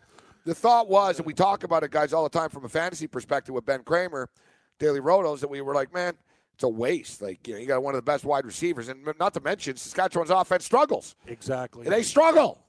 Help your quarterback out by giving him your best player. So, earlier in the week, there was a rumor that Daron Carter was practicing on offense. And I'm like, ooh, it's going to be a steal on DraftKings at $4,700. I know, yeah. Saskatchewan, all right, they're coming together. They signed Will Blackman, who's a good defensive back. Sure is. You have Will Blackman. You got Gainey. You're going to put Daron Carter. But no. No, he wasn't practicing at wide receiver. He's practicing at outside linebacker. Yes. And this is not a joke. No, that's Chris Jones. It's true. It's true. I read the article, yeah. They think that he can, because Calgary a lot of quick hits. So they figure if they have him at the outside linebacker, he can shadow his speed, he can shadow wide receivers, which, yes, in theory makes sense. It's not happening. If you were a linebacker, like Chris Jones, you're a football coach. You don't understand that it's about angles, and you're putting him. He's not going to know where to be. And not to mention, now he's going to be up on the line. The guy weighs 185 pounds. He's going to get killed. Some big old lineman is just going to, pen. They're going to be like, man, it's going to be like a bet. On a block up the field. What is he? It's going to be like a bet in the O line, man. Which one of us can tattoo Carter first? You know what I mean? It almost seems. And if you're Carter, it's going to be instinct to get out of the way. He's going to be like, screw this. I'm not getting in the way of this 320-pound dude. It almost seems like they're doing this for publicity because you can't be that stupid. What, do they hate him? Stunned we're you can't be that stupid as a football coach. Week. I really am. No, it's unbelievable. No, but it made it worse. From cornerback to linebacker. DB was bad enough. I guess next week he's on the D line. Yeah. Yeah. Well, we put him as a center, starting center. Yeah. Who needs a 300-pounder? Let's put Daron Carter in there. He can exactly. He can anchor the O line. Yeah. No, Chris Jones is insane. He's insane. It's just. Yeah, he is. He's just trolling everybody. No, he is. He's the guy who's the smartest guy in the room all the time, and he wants to do everything so cool and different. But you know what? I heard a good saying. It doesn't work. I heard a good saying the other day that if you're the smartest guy in the room or you think you're the smartest guy in the room, find another room.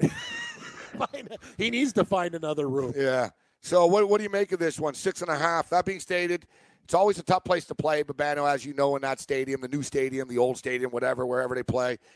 they're rabid up there. They're into it. They hate Calgary. It's a big Saturday night football game. 6.5. Calgary's defense is just on another level. You know, the youth movement's worked for them. They suffocate teams, and they're efficient offensively. They're a perfect football team, really. But do you think Saskatchewan can hang around getting 6.5? Well, this is going to be I know they've beat Hamilton now twice in a row, but this is going to be the real challenge. I mean, for Brandon Bridge. Brandon Bridge played probably the best half of his season so far last week in Hamilton. I saw it. He was great. He was moving the ball through the air. He was accurate. They were able to run the football. The offensive line finally, for the first time all season for Saskatchewan, started to open up holes, give the quarterback time to throw the ball. It was a step forward, but now you're going to have to do it against the best defense in the CFL. I mean, they've been hands down the best defense so far. They've allowed 14 points or less in every single game. That's why Calgary's 5-0 to the under, 5-0 start to the season. This is going to be the test for Saskatchewan, and I know people are going to like the home dog here. They're at home against Calgary. They'll be up for this game. I'm going to have to see Bridge go out there, navigate this offense against a defense like this before I can believe it. So I like the under a lot in this game, because you look at it, 5 straight unders between these two teams, 4 straight meetings, 37 points or less total points scored in games between Calgary and Saskatchewan. Whoa. So I'm looking at a 2017, 20-14, that kind of game. I think it's going to be tough, because Bo Levi Mitchell didn't light it up last week, and he was coming off that injury. Now you're playing a good Saskatchewan defense. I mean, they're playing very good. That's Riders D as well. They've given up 20 or less in 3 of their 5 games so far. So I think it's going to be tough to see these offenses moving the ball up and down. The latest I heard on Carter is he's actually going to start at wide receiver, but that he could play at linebacker at times during the game. Either way, it's ridiculous. So he will play some wide receiver, you're saying?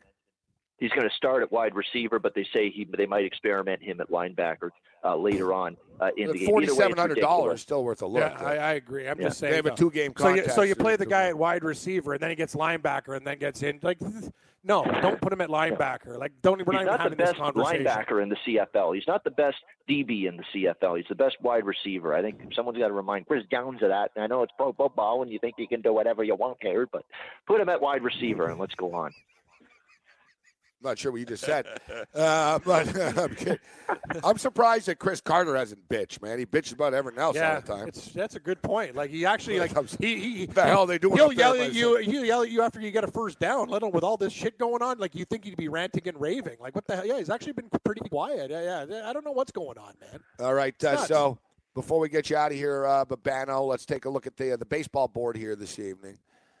So we got the Royals and the Yankees, big number there, minus 315. Of course, Aaron Judge last night. So Aaron Judge, man, Aaron Judge, like, he actually, the ball, like, he singled off of his wrist. Yeah. Like, that was, like, high and tight there. Like, Aaron Judge is the only dude that can do that. Like, he gets hit by a pitch, and it actually, like, goes into the outfield. That's how strong he is. This guy's a monster. Like, He-Man. It's comical. Like, But, it's funny. I was talking about the Yankees yesterday, and I said, you know what, man? The Yankees are only 14-14 in their last 28 games, and now you get another injury adding up right now. But they're big favorites tonight against the Royals again. See the line in the Boston-Minnesota game? 420. Wow, that's ridiculous. Lynn's worth a shot. Lynn's not been terrible lately, and Minnesota didn't. They did win last night against Boston. So that price is outrageous. I'd actually put the Twins as a little, something on that. Boston rarely lose 2 in a row. They've actually lost 2 in a row now. Minus 420. Wow. I'm saying 370 right now. Oh, that's still. That's nuts. There's no reason in late July baseball to be laying minus 380 in any game. It doesn't matter. Lance Lynn's terrible on the road.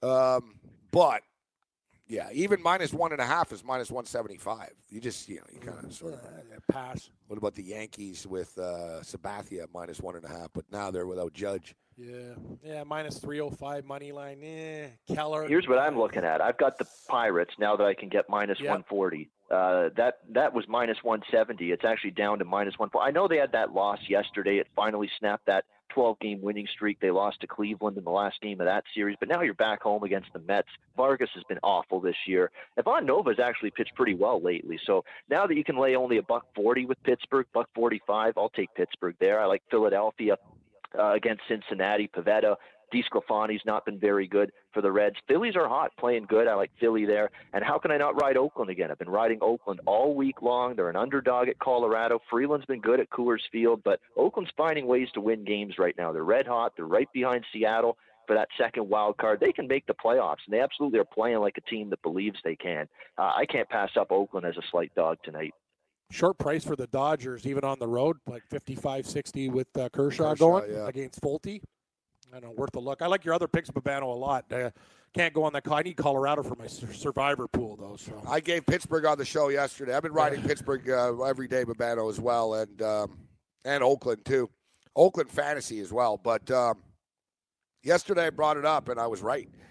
You know, I should have backed off because I even told people. I told people, Bannon, look, they were 11-1 on the road trip, all right? So they won 11 straight. They lost the game. They were 11-1 on the road trip. They come back home. They lose the first game. This always happens. Teams that have good road trips always lose the first game back. Yep. Always. And I said, you know what? I'm taking Pittsburgh. They're scorching hot. But teams always lose that first game back. And then, boom, they lose the first game back. So back to the well with the Buckaroos.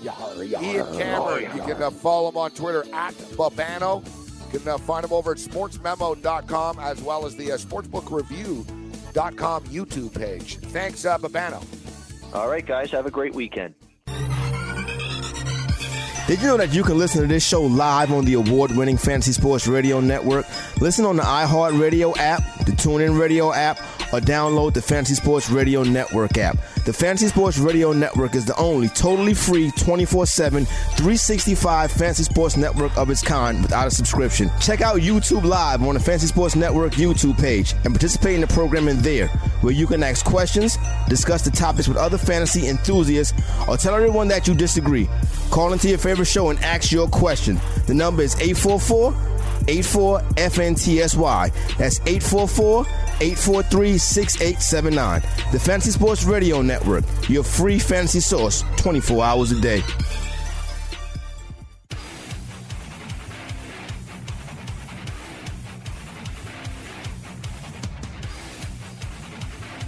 Game time decisions, Red Heat Rage Radio. Thanks to Ian Cameron, a.k.a. Babano, for joining us on the program. We'll check back in with the Canadian Open leaderboard. CFL football on the card here tonight. It's a 8:30 Eastern kickoff. 8:30 Eastern kickoff. I want to get back to some NFL football as well, but if you want to win your fantasy football league, you simply must go to the very best source of information that you can find. That is rotoexperts.com, senior writer Jake Seeley. It's an undisputable fact. No other fantasy football analyst in the industry is better ranked player, ranker, and accuracy expert than the all-in kid. In 2017, Jake Seeley was the number one draft accuracy ranker in the entire industry, as verified by Fantasy Pros, and has been a consistent top three ranker throughout his distinguished career. If you want to be the best, then go with the best. Get Jake Seeley's 2018 fantasy football rankings right now in the rotoexperts.com exclusive Edge fantasy football package. Enter promo code WINNER at checkout for a special discount. That's one hell of a write-up. Just I thought you were going to say it's one hell of a read. It was a good read, yeah. I was just going to say good, not great. Yeah, it was very good. Like how I emphasize WINNER. WINNER. Yeah. No, I was just saying, like, Jake's just sitting there going, like, wow, that's a lot of nice things to say about him, man. It's a pretty good promo. I've never had anybody say glowing things like that about me. I'm saying it's 50-50. He probably wrote this promo. 75-25? Man, somebody asked me the other day, can you send me a bio? I'm like, man. Bio? What do you want? Just put loudmouth idiot. Loudmouth idiot Gabriel Morency. There's my bio. That's actually a pretty good bio. Almost a championship eater. Almost. Brackets. Almost a championship eater. Wing connoisseur. Wing connoisseur owner of a serious rash problem. Yeah, yes. Sorry. Here's my bio. I got a golf ball the size of a big marble in my gut. It's gonna. I got a thing that's popping out the side of my foot. Like if you were like joining a dating site, be like golf fan. Like interest golf, betting on golf, fantasy and golf betting. You'd be like interest golf. I enjoy watching golf, playing golf, betting on golf. And then you put after, and I have a golf ball size sort of thing in my belly button. The rash is getting a little bit better. It'd be good, like physical activities, taking care of my rash. Yes. Can you believe that, though, Gabe? Just my luck. I got the cream, and the guy made my rash like 100 times worse. How's this? And actually, you actually, I think this is how you found your girl. But I was talking about this last night. I came up with an idea, a dating site. Somebody asked me, Morency, you're going to run a dating site? I was like, what the hell is that supposed to mean? Why would they ask you to run a dating site? Yeah, you got shows to do. What are you working? No, because I had a chat full of people. I don't know. They were like, "Was this a dating site?" I said, no. And then I realized, I said, well, maybe it can be. And, it's like farmersonly.com. It's so funny. I was just going to say that. Yeah. It's working good. So my dating site's going to be dgensonly.com. Nice. You got to be a degenerate. Yeah. So it's basically like, are you tired of lying to your spouse about your gambling habit? At dgensonly.com, we will match you with a perfect spouse that likes to gamble as much as you do. I like it. No more having to lie about how much you lost this weekend. dgenonly.com, where we match degenerate gamblers. Yeah, I got. Like, hey, I think I would sign up for this dating site. I got a side site called badvices.com. And then basically it's kind of like dgens only, but you know what I do?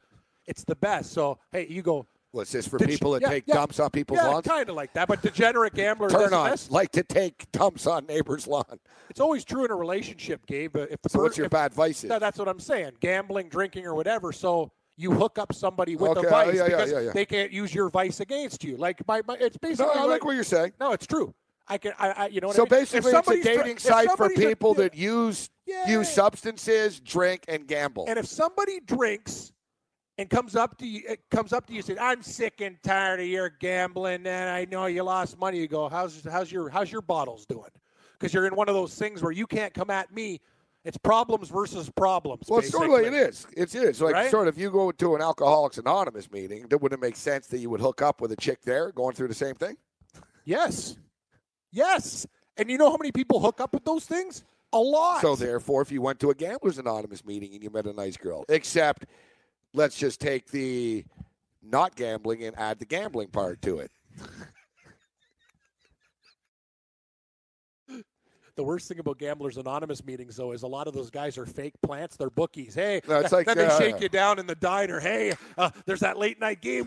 Hey, Bobby, we can get back into this. That's so low. It is low. Al told me his buddy used to do it. That's a scumbag move. I know. That is the worst. I know in a city I used to live in, too, and when I was in Montreal, I heard the same thing. Brutal. There was a Gamblers Anonymous. There used to be meetings downtown. And same thing, man. I knew a bookie. I stopped betting with the guy when he told me, too. He was like, I got to go down. He goes, the Gamblers Anonymous meeting gets out. That's horrible. The guy used to go and sit outside in his car and just say, hey, anyone looking for football action or whatever? Like, it's like, really, dude? Yeah. You're sitting outside of Gamblers Anonymous meetings. Yeah. That's what you're doing. I remember one day, Gabe, we were in the back of the horse book, and this real sleazy guy in a tracksuit came in and people are playing ponies, right? He's like, hey, we don't just do ponies here. Like, what? Like he was trying to get people hooked up for the NFL season, whatever. And Carlos the bar goes, like, are you trying to, like, establish your gaming sites in my bar? Boom. Like, yeah, it was pretty crazy. But you see that often. A lot of sleazebags come in there, and they take people down at their lowest level.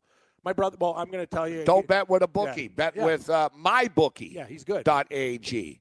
MyBookie.ag. Get Dustin Johnson at 7-1 instead of +450. Yeah, MyBookie.ag won't be waiting outside a Gamblers Anonymous meeting. True. If you enjoy playing daily fantasy sports but are sick of dealing with professionals using algorithms to select hundreds of lineups and entries, check out the prop builder tool over at MyBookie.ag. Forget having to create multiple lineups. Ditch the hassle of dealing with late scratches. Avoid experts winning 90% of the money. Invest in the players you want without salary caps. And if you sign up for a new account, use the promo code FNTSY. You can elect an option to receive a 50% bonus rollover requirement. No more dealing with late lineup scratches. No experts to compete against.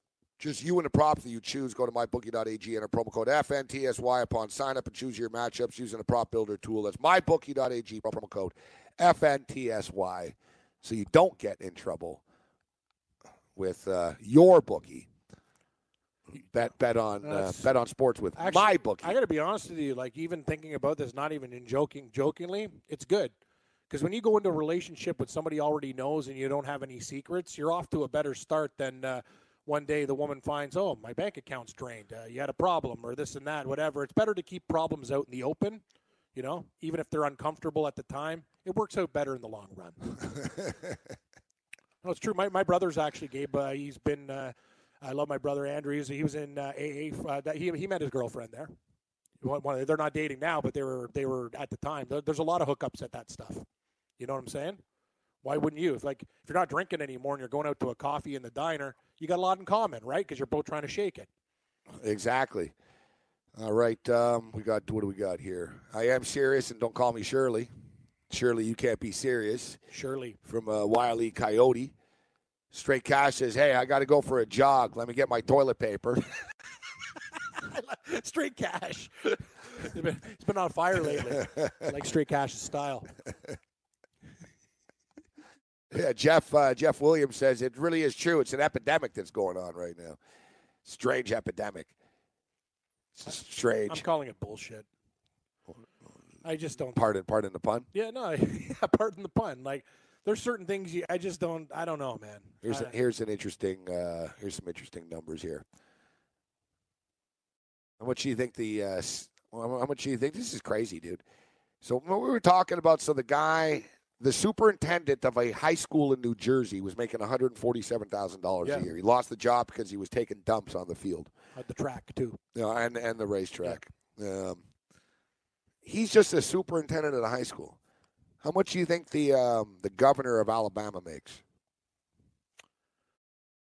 The governor of Alabama? What do you think the salary is? You're the governor of Alabama. What do you think the salary is? $325,000 a year.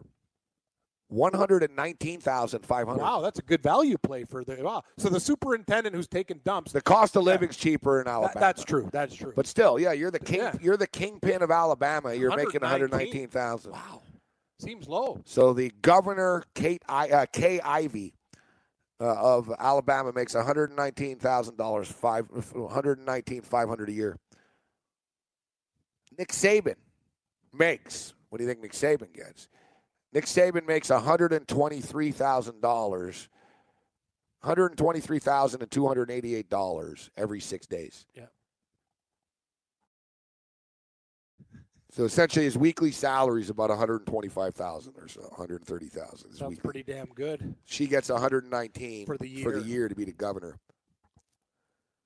No offense. Who's the real governor of the state? Nick Saban. She's not doing any work. Governor of Alabama, come on, give me a break. Just go to meetings. Ooh, over here, clean up. Oh, Tuscaloosa needs help. There's too many food trucks there. Like what? Like really? The governor of Alabama? Like what are your problems? She's not doing any work. Well, she's got a lot of problems, but you're not fixing. I don't think she's fixing. For $119,000, they don't get fixed, Gabe. That's a very good point. Yeah. That's a very, very good point. If she was fixing problems, she'd be making $390,000, not $125,000. Or I don't know. This is pretty crazy, but I wouldn't even do the job. I'm not. I don't want to be the governor of Alabama. Are you kidding me? And live in Alabama and deal with their feces. For $119,000, that'd be like, come on. You want me to be the governor of this state? You're going to give me $119,000? No. I agree. I made more on TV. It's true. I make more than the governor of Alabama. Doesn't sound like a very lucrative salary. And I got to, things don't get done. That's my take. Nick Saban, $123,288 every 6 days. Every 6 days. Do you think would your life be set if you made that? I got to be honest with you. Or would you just go bet it at the track? If I had that much money, I don't know what I go on a lot of trips and stuff, but I can tell you something. I'd probably die a lot earlier because I do the things that I do more. I can't lie to you. Like, if I had that kind of money, I'd be like I'd get the best of everything, right? I like to eat, I'd gorge. If I like to drink, I'd pound it even more. Like, you know what I mean? You're never worried about money. So you just continue. Yeah. And if you gamble, so you're saying if you had more, this money, I would be dead earlier. You'd put on a lot of weight. I put on a lot of weight. Because, it wouldn't matter. It wouldn't matter. And I got to tell you, Gabe, as we're being frank with each other, I'd probably take about I'm thinking if I had that kind of coin, 5 to 10 years off my life, easy. Because I'd be hard living. Like, hey, what do? You get wasted. You sleep in. You don't have to go to work, right? You're betting. Who cares? I put a couple $100,000 on a game. I'm loaded. Would you tell your girlfriend that you won the lottery? Yes, I would. Or would you not say anything and then break up and say, I got to move? No, when people do that, I actually want to kill them. That's the worst. I think you're the biggest, lowest form of scumbag. Know what I do? Even if I was going to break up with my girlfriend and we won the lottery, we'd split it right down the middle. You get your half, I get mine. That's the humane thing to do. But people do that. Guys are trying to – that idiot, that story happened the other day. You, like, hid the ticket. You got all this money, and then you found out. It's like, you asshole, man. Like, she was supporting – and one of the guys – people that get greedy out of the gate, it never ends well for them. And I remember a lot of the time, the woman who did it, who didn't win, like, put the guy through, like, med school and stuff, like failed doctor, da-da-da-da-da. And then all of a sudden you want to steal the money? Like, what kind of scumbag are you? See, I'm onto something here. Big Will checks in and says, I'll be the first one to sign up to your dating service. I'm 37. I like reading, long walks on the beach, and I like losing $6,000 on the Cincinnati Bengals. I'm available, ladies.